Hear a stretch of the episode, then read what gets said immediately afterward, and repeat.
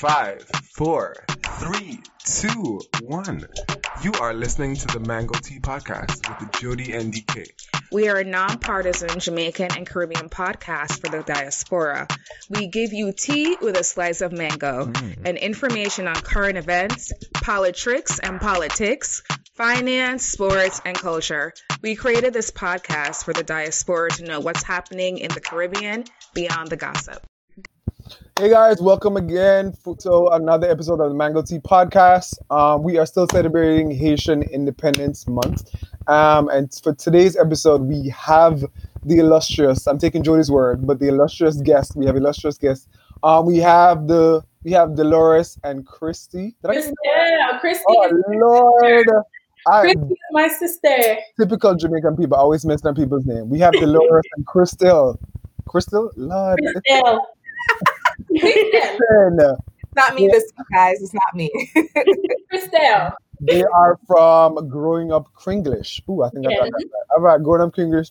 It's a Caribbean Haitian podcast. It's all about Haitian culture, Haitian music, language, everything. We are definitely honored to have you guys today. Uh, welcome, welcome, welcome, welcome. Thank you, thank you, thank you. Yes, we're happy to be here with you guys and learn more and collaborate, really. yes, That's what's up. yeah. It's like uh, trading of Jamaican mangoes and Haitian mangoes. And Yeah. yeah, we started with a macro conversation. We just love it. We just love it. yeah. And the rum, the rum is always flowing on the side.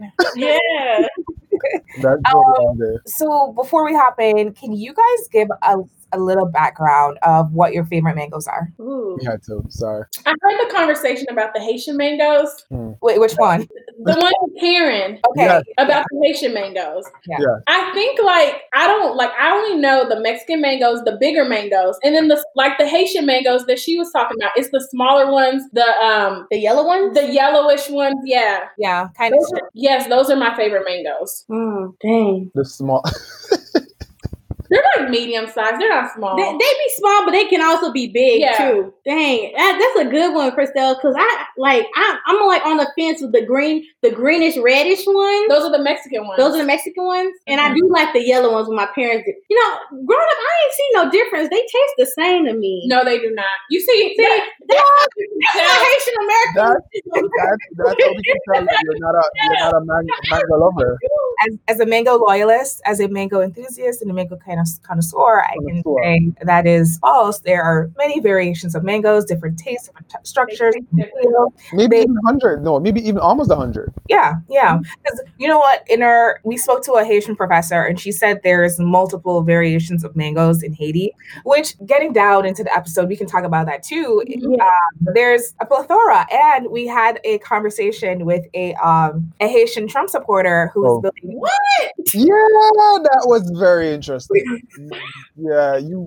I gotta check out that episode. After, after he called our country a Yeah, yeah, yeah. Wait, We actually, we actually reminded him of that con that conversation or that comment that Trump made. and I It was forgot. a whole. It was a layers and layers of excuses Yeah. why that mm-hmm. was okay. like if I feel like black black male Haitian not black ma- black male Trump supporters they're all kind of the same Yeah. they're all ashy and they also are very like overly they overcompensate for things Mhm. and they're very like well they speak at a certain decibel well you know XYZ like that kind of level Yeah. so like very insightful because I want to know if someone called if someone called Jamaica a shithole country and they're a prominent figure and I have influence on social media, I wholeheartedly will be hurling a lot of BBCs, a lot of suck something else, go and do something. Like I would I I would be doing that. But it's it's interesting to see like it was interesting to talk to someone from that Mm. side point of view. Because there's also because he ran um against because there's a we have a little caribbean in brooklyn. Yeah. and there we have a state um a representative there. She's been in her and her mother they've had the seat for probably like over 20 years. Oh, and wow. he, he went up against the um the daughter and lost so i was like one you're in a caribbean community Uh, and you're running on the republican ticket. That's brave two you're a trump supporter. Three you're a haitian trump supporter four you're a black man Trump supporter. So it was interesting. And there's so many, there's so many of them, so many Trump supporters like that. Because we have there's a Jamaican woman that was going to run against AOC in her seat in Queens. She, Oh, no, I can't go there. she migrate. Another that's another, that's another What's going on in New York? Yo, you don't hear these things unless you live there, which is very interesting. Like I'm really interested in that. So that's crazy. Yeah, when you come to New York, you realize there are people with different opinions. People are different all over the place. But I mean, I think one thing we've done is we, we like to give people an opportunity to voice their opinions. So I Yeah, feel like yeah. while it differs from our personal opinion, and obviously I don't agree, Jody doesn't agree, um, but it's a it's it's all it's interesting to see and hear somebody who is Caribbean because I feel like we would always associate people that are from the Caribbean with a more liberal Democratic Party. Because to me, it makes sense, but Mhm. he, he gave a solid. But I think if you listen to the conversation, he more he spoke. A lot of it was ignorant, but he spoke a lot about the traditional aspect of why he wasn't supported. So countries like the Caribbean, and I'm sure you maybe you might agree, countries like Haiti, they're more traditional in certain mindsets. So when he, he talks about maybe um, traditional marriages, I think feel like growing up in the Caribbean, that was always a thing. So I feel like that. I feel like the for them, they think the Republican Party more aligns with the traditional values that they grew up with in the Caribbean. Yeah, I kind of I see that too because I think me and Christelle were having a conversation about like Haitians are really concerned. Like Caribbean people really are conservative. Very. That one little aspect, I feel like the blackness issue, like Mhm. black ownership things, like that that should be a little bit liberal. If only the Republican Party would just be that liberal and accept black people, Mhm. Yeah, they want us over because they're really conservative. Really, right. Just that they don't accept black people, they don't accept immigrants. yeah. True. That too. So it's just that little sliver of just like, Mhm. dang, if y'all just y'all just switched a little bit, yeah. Yeah, they'll get a lot more. That- And it's interesting too because the Republican Party, a, a huge number of their base, even before MAGAism, was evangelical Christians who they're the ones that go to our regions or homes and pre spread the gospel um, over there. But when they're here, they're they're saying, "Take Jesus, America's great." But when you come here, they're like, mm, "We don't want you here. Leave. Mhm. Get out of get out of our place. Go back where where you're yeah. So, mm. But you know what was interesting about that episode too? When we recorded, we recorded the day that they announced that Biden. Biden officially won. won the election. Yeah, it was that it was that, it was that Yeah. Saturday when the numbers came out and we were like, oh, but you Yeah. realize that, and then he was one of those conspiracy theorists. So like, oh, but but the numbers don't add up. Oh, but Trump was leading first and Yeah. all that nonsense. But you know what? It's it's in the essence of me. I don't know about Dakari. Dakari isn't as messy as me. I'm messy, so that that episode was probably the most hilarious and the most significant because one, I I, I want to hear his mindset, but two, I also want to like I, I wanted to I wanted to see some emotion come out of him, and I think we did on the day that his we, we pulled some. political candidate lost. I have to go listen to that episode. Man, me too. Like I'm ready for that. Con- I want to know more about the conversation because I like me personally. I like hearing other people's point of view, even though they're different than mine. Because I feel like sometimes we be talking from like two sides of the fence, but then our ideas and what our really true goals are right here. Like we just gotta get over our own little personal things and just be like, look, the goal is, is right here, and we all want this goal. So let's just drop the BS and the charades, and let's just focus on that. So, you know, I, I just love hearing other opposing views sometimes. I'm just like, hmm. I do. It's like watching an episode of The Real Housewives. It's great. Definitely. And that's how we frame our show. We're like, we're like real we're like a podcast about news and culture, but think Real Housewives, like watching Real Housewives and giving commentary. That's how we frame ourselves. yeah. Because we also talk about like the news too and what's happening. And a lot of it is honestly Real Housewives type mess, stupidness, all of this. Mm. And it's, it's great to give my my um my observation, my feelings through the lens of this is messy, this is terrible, this is great. Like I'm watching Real Housewives of Atlanta, and like Kenya Kenya Moore is doing something really really, really shady. It's it's great. Yeah. Yeah. Okay. Growing up Krenglish. Um, amazing podcast. If you haven't listened, they're on all streaming platforms, Mm-hmm. and they're also part of the Caribbean um, podcast diary. So tell us about yourselves. So I'm Delores here. I'm 24 years old. I was born and raised in Nashville, if I didn't already make that clear with my mango comment. but my parents, our parents, okay, Christelle, our parents Our parents. are of Haitian. They're born and raised in Haitian. Both mom and dad born and raised in Haitian, and they came Haitian, Haiti, and Haiti.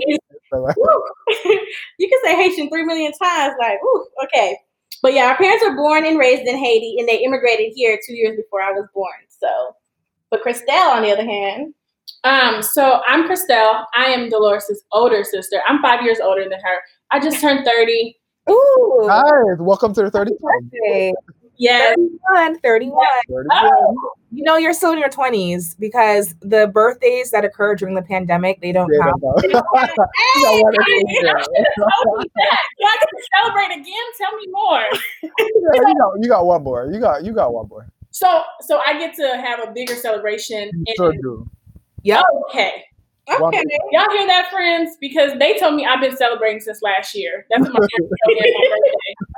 No, no it, it's in the pandemic contract. Yeah, You Okay. that, you you don't age. You stop one year. aging. You're One you're year. one age forever because the days are like the days seem like one day. It's Yeah. like- The weeks be like one over. I'm still 29. I lied. I'm 29 years old.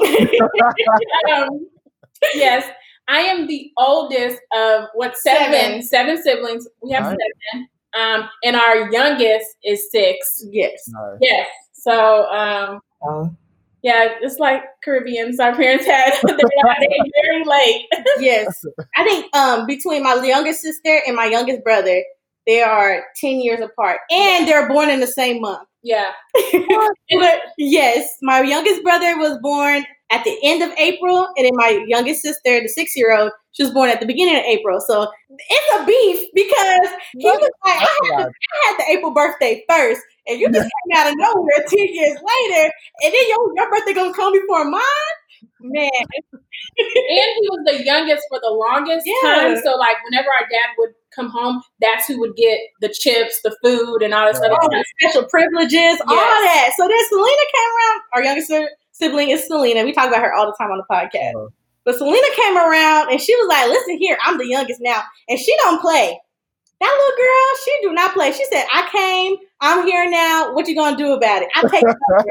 over. I'm dad's sweetheart. I'm like, man, woo, you gotta watch out for that one. Yeah, girl, she's gonna, she's gonna she's gonna take over. Yeah, she's a bossy girl. She's a bossy." our other show. Mhm. So why did you guys decide to create Krenglish? Growing up Krenglish. growing up Krenglish. So it actually came from a conversation me and Christelle used to have because I don't know if you want me to tell this part. I don't know, but we both Like, let me find out. we both wanted to start a podcast because me and Christelle, uh, our relationship, we, we got closer as I got older. yeah. So then we started having these really crazy, funny conversations. We're like, dang, we need other people to hear this crazy conversation we having, or we have it like these funny takes or different takes. We're like, dang, we need to have this conversation like outside. Like we gotta have it public. Like people gotta hear this. People gotta join in and just hear in on what we're saying. Especially since we're we have like a five year age gap. So Mhm. she got this person, she got this perspective on life, and I have this other perspective on life. So to see that butt head, and then you know we have that common ground and stuff like that. yeah. And what I was gonna say earlier is like I was born in Haiti. I came here when I was 4 Mhm. and so um, like for the longest, like I kind of like was like the oldest sibling, and then you know how the oldest sibling is like the mother, is like the Yeah. parent. So like, I was the parent for so long, and then like once I got older and graduated college, that's when we started getting closer. Because I always felt like her mom. I like I was never her sister. I just started becoming her sister. Like I was never her sister. I was like you know the mother. And then so we were just talking, and we both like I wanted to start a podcast and just create a space for like like like I wanted to start a podcast for like for Haitian girls, like just a platform that we could just like girl talk, you know. And Yeah. so I want to start a podcast too. But I want to start a podcast to be fun, like So to be fun. talk about messy stuff. talk about messy stuff, but then also be informative because you know Yeah. I like Love like if I like to uh I like to bring up crazy things and crazy Yeah. topics and stuff like that. And then we're both Haitian, so like being Haitian, I like to say being Haitian is fun. Like it's funny. There's like inside jokes that you can only get if you grew up in Haitian community with Haitian parents and Haitian culture. Like it's just some jokes you just can't explain in English. That's what you try. So we definitely want to like highlight that in our podcast. Mhm. And then we're from Nashville at that, so that's another thing. That's an added Nashville country Tennessee Haitians, like it's just a mess. So I think it's just funny. Wait. Did your parents ever tell, did your parents ever tell you why they decided to move to Ha- to Nashville? I was going to ask around the same question. Yes. Like, can we talk about the Haitian community Yeah. in Tennessee a little bit? Because growing up in Brooklyn, I know there's a large community of, of Haitians in Brooklyn. We also know about a large um, community of Haitians in Florida. But when you say Tennessee, I was like, Side eye. I'm like, wait, I'm, I'm not thinking there are any Caribbean people in, in Tennessee. I'm just like, okay, those are just for a different group of people who remain unnamed. And I was like, okay, it's just for them. so you thought you're from. I was like, wait, are we getting mangoes? Are we get- are we getting, like, like, are you getting? Wait, give me. Come on, tell us about life in in in, in Tennessee. Um, as As- a As black people and as Haitian. Oh yeah, uh, yeah. That. Yeah. So Okay. you were gonna tell the story on why they decided to come. So yes, I'm the kid that always be asking my parents all these crazy questions. So I asked my parents like, why did y'all move to Nashville, Tennessee? Why didn't y'all move to Florida, New York, Georgia, something like that? They're like, well, one, my parents are like, we don't want to go. They really didn't want to go to like a very predominant Haitian culture for something, predominant Haitian place. They're like, we just want to go somewhere new, like new and fresh. So Okay. that's what they chose. And at first they were going to go to Texas, but then I guess like immigration was like, ah, there's too many, there's too many people we send into Texas. So they're like, here's here's Tennessee. How about there? And they're like, okay, cool. yeah, We'll go to Tennessee. they basically got sent to Tennessee, Nice. basically, because we came in as refugees. Mhm. All right. And so, um, and it wasn't just us that came by ourselves. Like they had like other friends and families. Like we still have like close friends and family that came the exact same day, the exact We're same on the same flight. Yeah. as us. So we kind of were like the same community for a long time because we all came together. And then plus there was already Haitians here when we got here, and um, then they like built a Haitian church. And you know, once you have a Haitian church, That's it. That's it. That's it. it. You- It's like putting that flag down on the ground. Like, we're here now. yeah. You had arrived. So there's actually a lot of Haitians here in Nashville. Like there's a like like a mixture of different cultures. Like there's Jamaicans here. There's a I mean Trinidad like Trinidadians. Like Mhm. there's a lot of different cultures and like here. like I was saying, um, Nashville actually is a sanctuary city. If nobody knew that, so it, we take in a lot of refugees. So it's almost like the United Nations. You get the Kurdish people, you have Asians, Hispanics from all places. Mhm. Like it's the United Nations because of that sanctuary city status that we have here. So Like my my high school or our high school, we went to the same high school. Um, basically was like full of immigrants. hmm I mean, we It's have like a a melting pot. It, it is. There's like a lot of schools that are like that, in like some areas. Like I say I always call Antioch, the Antioch area or the Nolensville Pike area, uh, the United Nations, the world. Like it's just ev- like it's Yeah. like all the people who move here live in that area, mainly because you know it's low cost of living, but it's also like you see. That's where you see all the international restaurants, the international stores. You see the flags going down. Like you see all these different languages going down this one street that you don't see in other parts of Nashville. So it's very interesting. Nashville ain't what you thought it was. This is No. definitely why you need you need to travel, you need to read books, and for you to have conversation with people from different countries and different places. Because I honestly would never, if like if you pull a set of Caribbean people, I, I don't think I'd put any of them in, in Nashville. I'm sorry. No, you wouldn't. No. it's a lot. We got a lot, and you know, it- we we try to like keep that community, that commu- that sense of community here because you know sometimes you can lose it. You have it here one day, and then things happen, people move away, and then you lose that sense of community. So we definitely want we try to keep that here, especially when we have our churches and things of that nature. I mean, we even started programs and like events and stuff like that. We have little, we have nonprofit organizations like Tennessee Haitian Voice Yeah. thing. We have a, a like a radio show, hmm like a Haitian radio show in Nashville. Yeah. Wow. Like we we doing our little thing, we doing our thing. My mind is blown away. I'm sorry. yeah, I, um, Yeah. You know what? Nashville has been on like my list of places to go because like I think a couple years ago it became like, oh, Nashville, it's the so cool. city. Yeah, I I was just like, oh, I'm gonna hang out with like a bunch of like country people. like yeah. Like, exactly right. barbecue and Don't get me wrong. Uh, I never It's definitely white. It's very white. Like Nashville is white. It is very white. You I know, because Nashville was always on the bottom of my list. It's almost like I, I complete everything else. No, no, I'm being honest. I complete everything else, and then okay, there's Nashville, and then okay, maybe I go to Utah or like one of those. Mhm. But we're not compared to Utah now. now that's that's white white. Like No, no, but it was black people in Nashville. You compared us to Utah? No, no, no. God.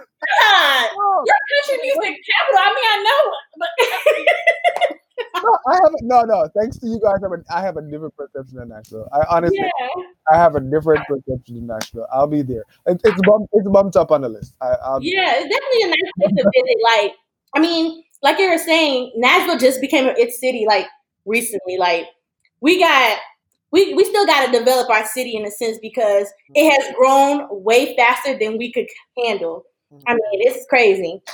But yeah, Nashville's c- music city, country music hall of fame, and all that stuff. I mean, we don't. Do we really? I don't really listen to country music like that. What about you? I listen to country music just a little bit. Country. I like Carrie Underwood and Tim McGraw. I I listen to country music just a little bit. just a little bit. Wait, do you guys have like okay? So are there like Haitian restaurants? Do you guys have like? Man, I know you guys. I understand the first might be there, but like when you go in the supermarket, can you find? Oh God, oh, what's- can you find the ingredients for the soup that you can make? Guys? Oh, yeah. Yeah, so basically, because you know, like I was saying, United Nations, all that stuff. I mean, that we got the United Nations thing going on in Nashville. So basically, when we when our moms go to shop for stuff, we usually go to like the Asian supermarkets. The international markets. Yeah, Okay. so they have the ingredients and things of that nature that we need, and that's But- where we find it. We actually don't have any Haitian restaurants. We Yeah. have a friend that has like a food truck. Ooh. Shout Yeah. out to uh, Flavor of Haiti. Yeah. All right, So there's a uh, I write that, that one down because I'm I'm still Yeah. coming to, I'm still coming to Nashville, just not this year, but Yeah, yeah. it's still on the list. So, flavor of Haiti. put us on the When it list. comes to that. I'll watch the seven day COVID average and then I'll decide what yes, yes, because man, woof. Yeah, there um so there's no Haitian restaurants here, but like we have people who sell stuff out of their homes. You know? we selling we selling the plates out the, at, at the kitchen, you know. yeah, we have people who sell plates out their kitchen, but we don't have no official Haitian restaurants. Mhm. Oh no, uh the Llama Team people do. um, what is it called? Chez Lama. But I think they have more like a food truck. Yeah, it's then, more like a food truck. and too. then they do it like Catering. catering too. So it's like more like sporadic. I don't think Yeah. they have a centralized restaurant place. But we need that here in we do Nashville. Need it. It's definitely needed. We have these conversations all the time. Like we need a Haitian restaurant. But we definitely got Jamaican restaurants here. Yeah. would you say that there are like 50 Jamaican restaurants down there? Mm-mm. Nah, More like two. like Oh, Oh, fuck. listen. wait, wait. Oh, white now. That's right. You know, Come You got one street. You Yeah. go down and look like the United Nations. wait, there's one street that's like United Nations proper. yeah, no, like Nolensville Road. That's what I feel like. Well, we have Island Vibes, which, which does have Haitian food, Jamaican food. Um, so that counts. Yeah. Um, but yeah, there's only like two, maybe three, because one just opened up. There's three Jamaican restaurants here Mhm. Okay. that I know of. No, there's four. There's one in in a gas station. I'm gonna count that one because their food is good.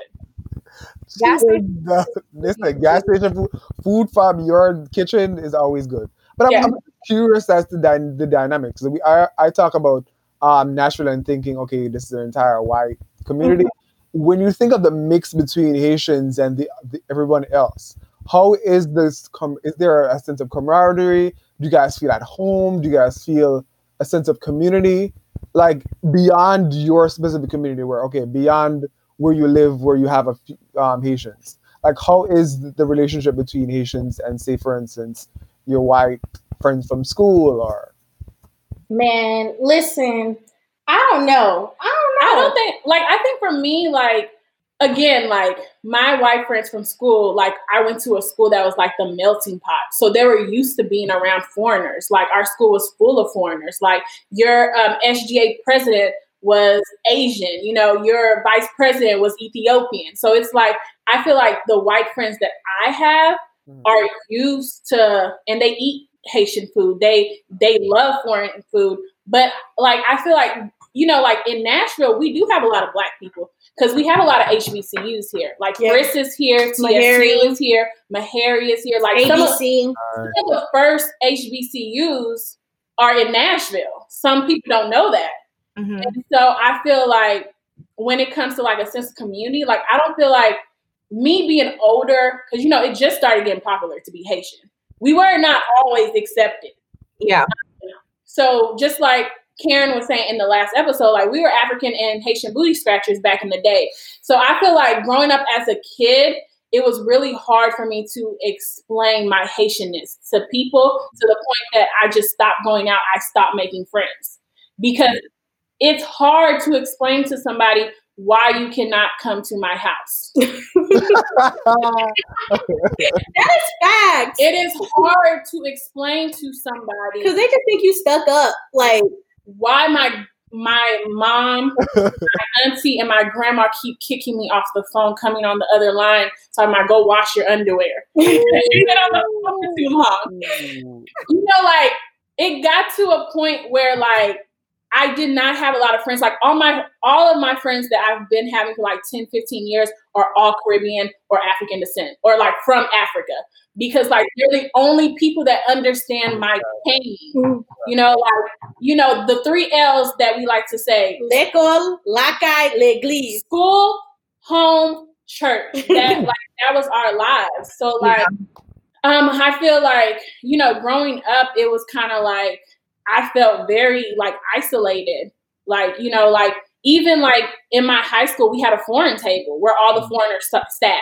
Mhm. Like I like I feel like in a sense we were very much kind of divided because like only foreigners, well, we felt like at the time only foreigners could understand Foreign struggles. foreign struggles. Um, so I feel like growing up as a kid, it is hard to explain to other kids. And when it comes to like the dating scene, it's hard to explain why if I take you home, they think that we're about to get married. I cannot take you home.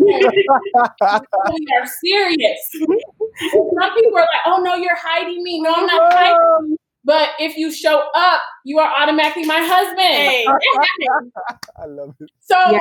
I like so when it comes to like the dating scene and like there's just certain things that it's hard to explain. But as far as like now as an adult feeling accepted, I do feel accepted. I think growing up, like people thought we were black unless we told them we were Haitian, and then it was kind of like, ugh, what's that? Yeah, I definitely get that a lot. Cause I'm, cause growing up, I always see me and my little brother, the brother that came after me, we're different. Even though we're like two years apart. Me, I was always openly Haitian. I'm like, hey, Oh yeah, I'm like, hey, you know, I'm Haitian. I'm Haitian. I'm Haitian. My brother, on the other hand, even though he was two years younger than me, and we used to be going to school, ride the bus together, he's like, don't tell nobody I'm Haitian. And Don't tell nobody. Uh, Don't Yeah. tell- man, I would see my brother be like, Suck, I said, brother, what's up? How you doing? Listen, do you not see that? You don't see so so what they wearing? My brother be like, bro, just cover his face. bro, don't have to be in this language, bro. And that's the best part about being Haitian Bro, talk in about Nashville is that Yeah. when you go to New York, there are so many other Haitians, or they understand what you're saying. But when you're Haitian in Nashville, most of the time, Damn. only we are in on the jokes, and only we can understand what what we're saying. But yeah, Yeah, my brother did not like that at all. He was like, bro, quit telling people you Haitian. Like, leave that alone. But me, I'm telling. And even if I got picked on, whatever, I'm like, I'm y'all not about to bully me out of saying I'm not Haitian. Like, I'm Yeah. Haitian, whatever. It is what it is. Cause I just felt like that's who I am. I'm not gonna deny my identity. But you know, some my brother maybe he got more picked on. He just never let me know, and he just didn't want to have that issue. But I never had a problem with that. And then also like you know, even though you had like even though we went to the same school, the demographic changed five years from when my sister was in high school and when I was in high school. Like, was it more white for you? Yeah, it was definitely Okay. a lot more white and it was more black. And then, you know, the, the foreigners started to diminish Mm. because there's not that many foreigners either. Like, it's it like Christelle was here talking about, oh, everybody from here, here, here. And I'm here like, That's where they at? no, we went to the same high school Same though. high school. It's just in a matter of five years, I guess the demographic changed. Like people moved somewhere else and stuff like that. So I mean, there were definitely foreigners. Like Christelle was telling me how, like at her high at the high school, they had Yeah, an international day. People love the Haitians at International Day? Listen, when I got there five years later, where is International Day? I'm trying to do my dance. I thought it would have been reversed. So it's weird because you feel like as the world progresses and changes, that you would now have an international day as opposed to back then. Nah. You know what happened? Everybody decided to move to Atlanta. That's I understand that like we had all that stuff because like I said, like the head of like our SGA or the president of the school was like, we were all foreigners. Like everybody that was held a high office in school was like a foreigner. So of course they pushed for that stuff. Oh yeah, we had International Day where you can try different food from all different cultures. We had a whole fashion show. We would dress up in our um um carnival, Cultural gear, clothes. clothes We had a whole fashion show. We had a like Nice. they got me to dance. That's the one time my friends got me to dance in public. That's another story. Yeah, I didn't know that it was it was more. Yeah, it definitely changed. It definitely the demographic definitely changed five years later. Like, 'cause I was looking for that. I was looking forward to that. You know, your sister telling you all this good stuff. Your experience is just not the same. Mhm. So yeah, that's it. That's one. And then also you guys mentioned like being black American in Nashville, Tennessee. Um, you know, it's it's definitely different. I feel like Nashville is a special place because Tennessee is a red state. There's racism. Folks right folks to the I have a neighbor down the street from our house who still hangs their Confederate flag outside their house. Like that's weird to me. People like you if you go in rural areas, you're gonna see that big old Confederate flag flying on their big back trucks, like like they don't care. Like the racism is here. But Nashville is a little different because one being a sanctuary city and there's a lot more diversity. And then actually Nashville and Memphis are really the only two major cities in that in the state of Tennessee That are that are blue. blue. Mhm. They're gonna be blue no matter what. So that's different. Mhm. So, um, and then Nashville's more predominantly white. So, you know, we have our black areas in town that, you know, that has the HBCUs and the more black soul food restaurants. So it's very interesting being black in Nashville because, I mean, even in like school for me, there's a stark stark difference in the way they treat black kids in black schools, predominantly black schools and white schools. Because in my elementary school, it was more mixed. So, you know, you had the Asians, the blacks, the Hispanics, right, in elementary school. And then I went to a all black, a predominantly black middle school that had blacks and a little some whites, you know, and that was it. And like it was the worst experience for me because like it was my first time getting searched all the time. Police always coming, kids. Wait, in middle school? Wow. Yeah, in middle school, people were, we got searched. They brought the dogs out. Um, if you get to fighting, you're In automatically middle juvenile. Like it was very culture. It was it was traumatic, honestly, because that's a lot to deal with. Like you come from a school, elementary school, and it's not like the culture is not like that. Then you go to predominantly black school, and then you get you're getting searched. Like out of nowhere, they're pulling you out of class. Like everybody get out, get out, get out.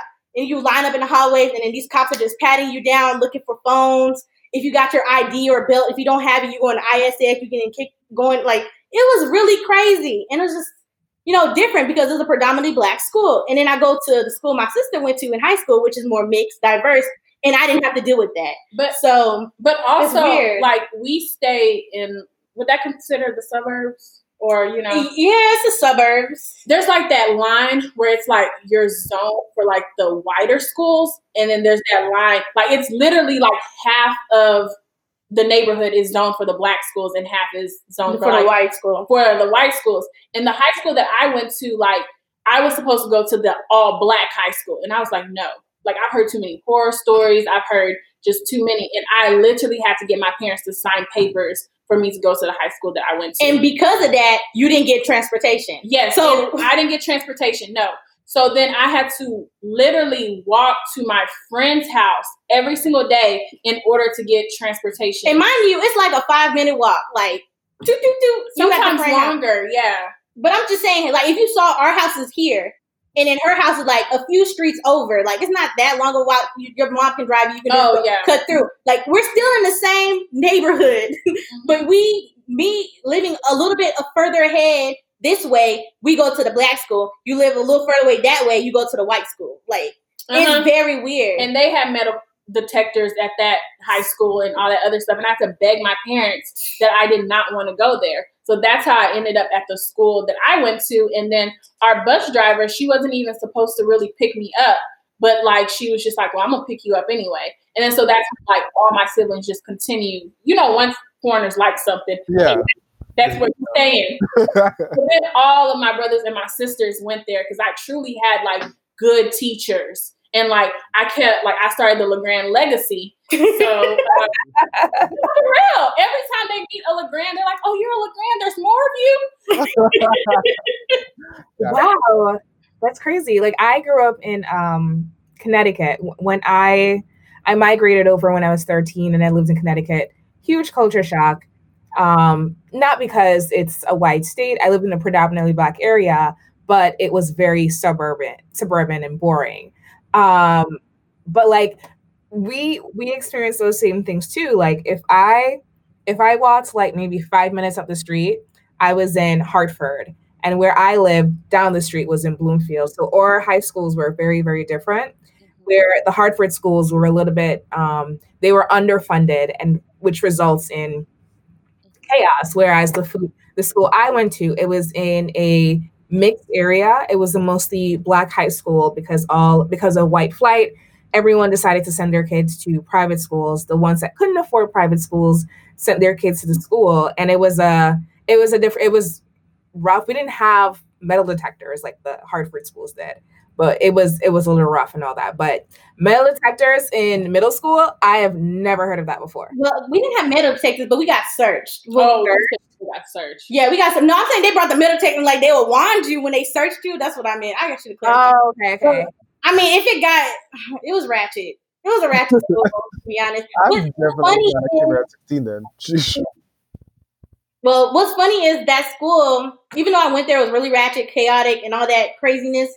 I had great teachers there, great black teachers, which was the craziest thing. I don't know if it's because maybe I test higher and they just like put me in these better classes with the better teachers mm-hmm. or what. But I was just like, we had great teachers. It was just the chaos and like the control of the kids, and I don't, I don't know. And then the security guards that are weird.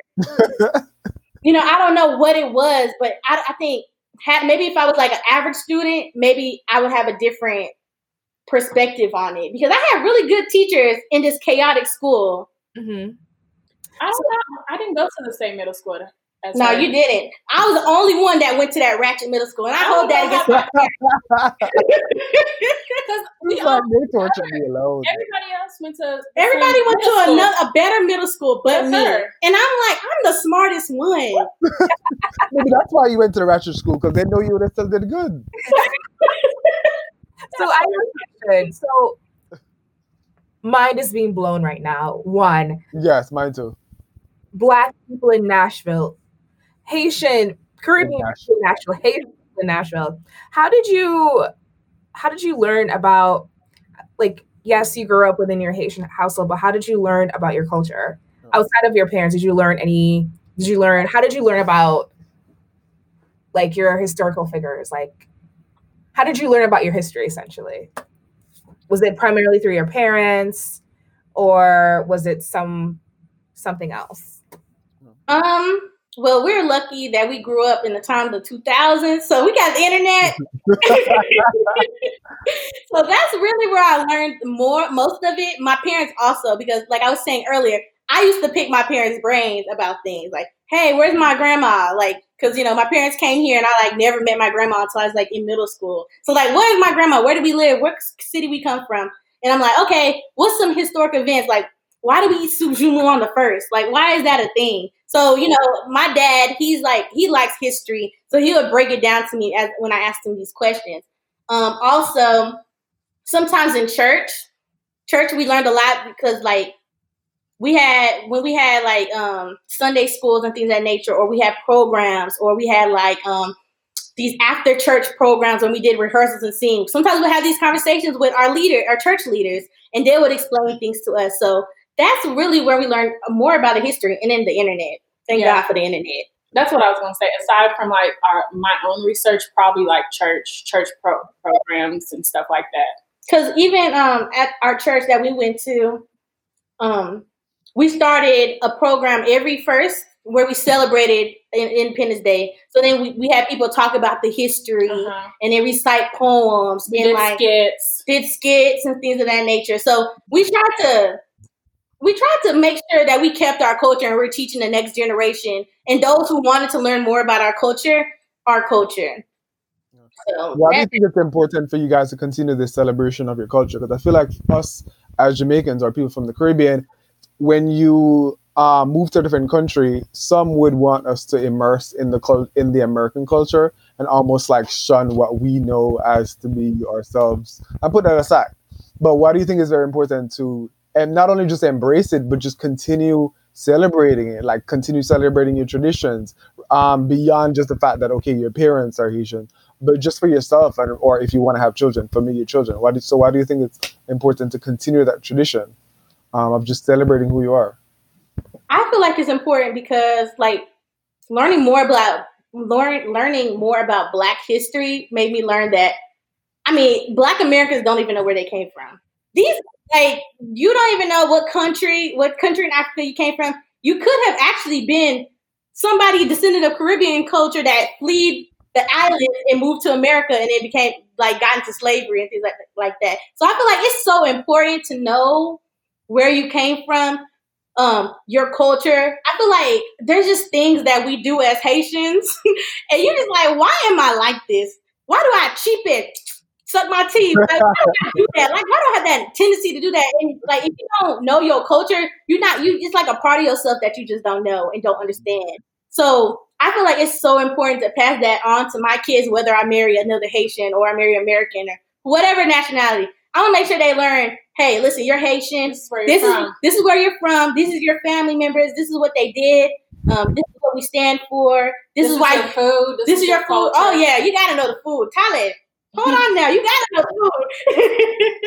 so you know, you, you, I want my kids to be immersed in the culture as much as possible, even more than my parents immersed the culture for me. Because if you don't, if you don't pass that on to your kids, it's, it's gonna lost. be lost. Yeah. Especially since we live in America, so you can just adapt to the black culture, and that's it. That's all you got.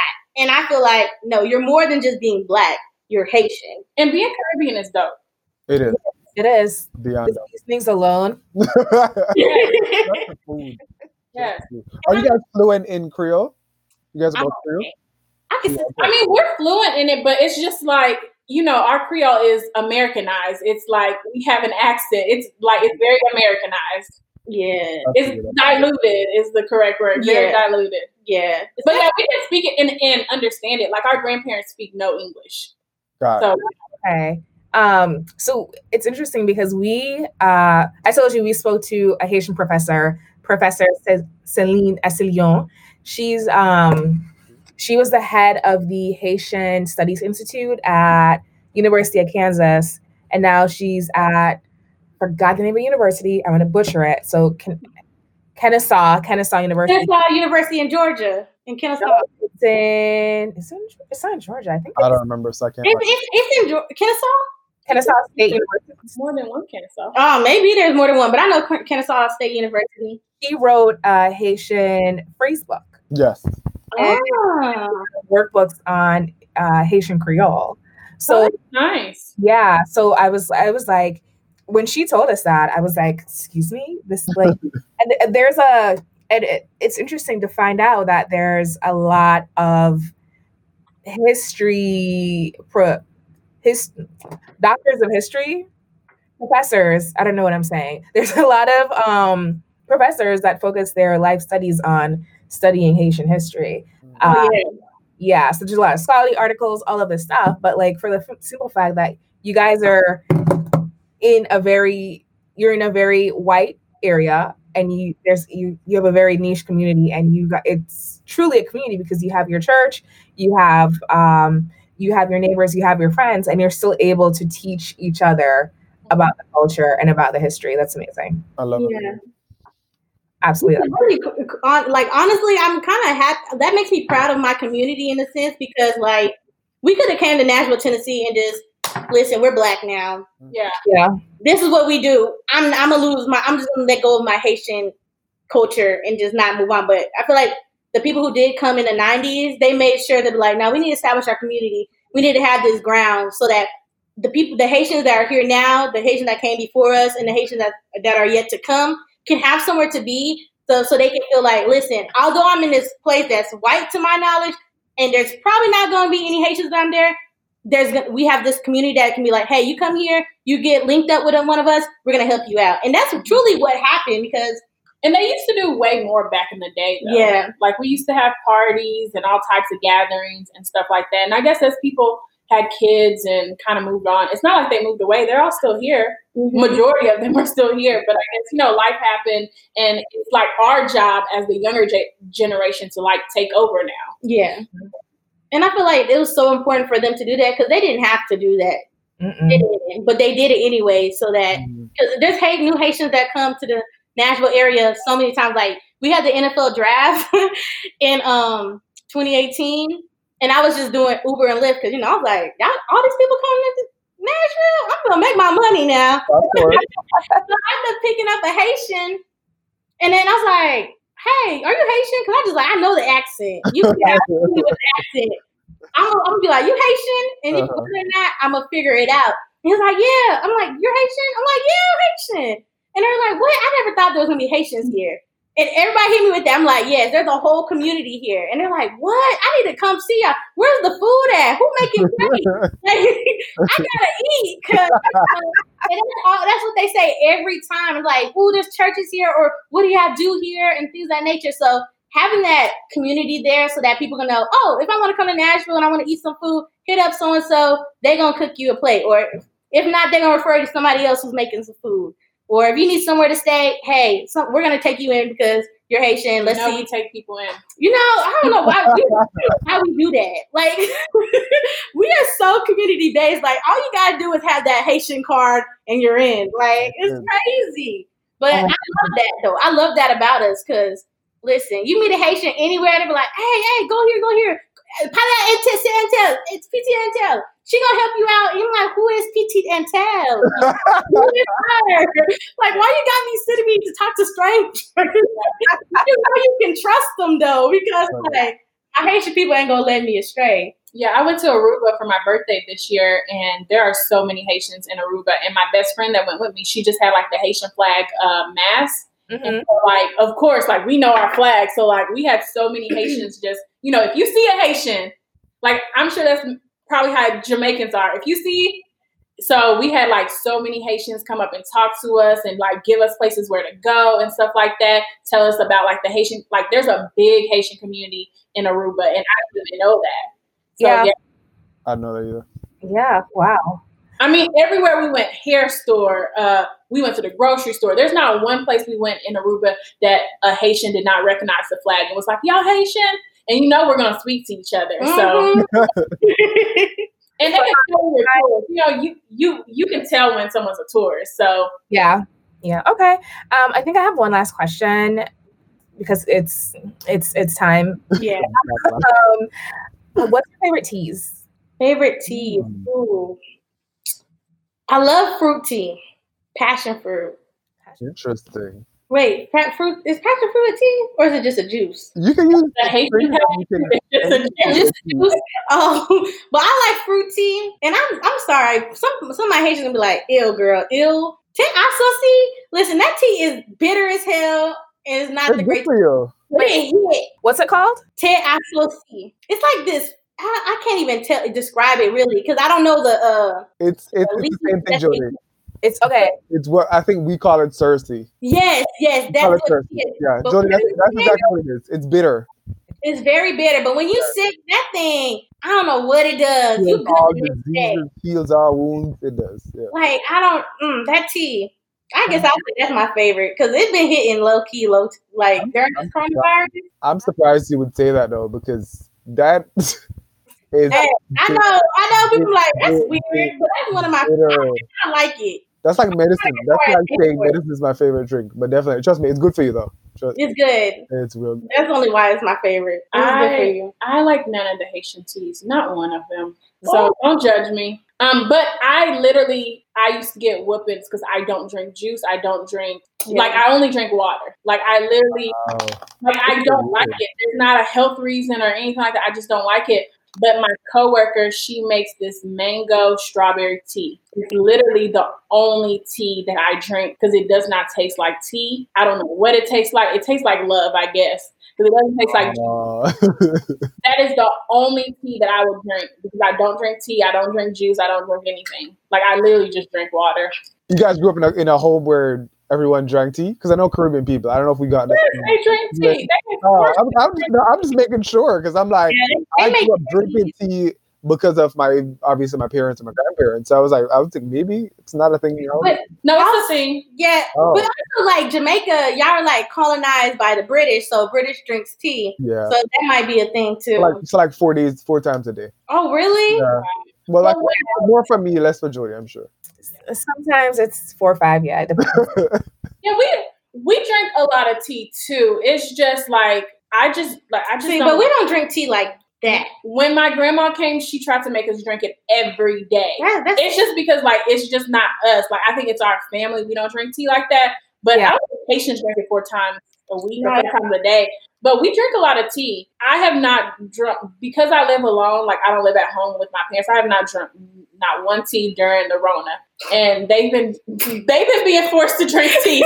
no, no turmeric or garlic. Wait, No, But that's I, I live in I technically live in a Haitian community because all my neighbors are either Haitian. live in Little Haiti. I really Darcy. honestly do. And then one of my coworkers, she's Haitian, and then a lot of I work for a bank, and a lot of the members or customers that come in are Haitians, and they'll tell me all the way. They always tell me about the tea, especially in the COVID time. Now it's always you. garlic and the ginger.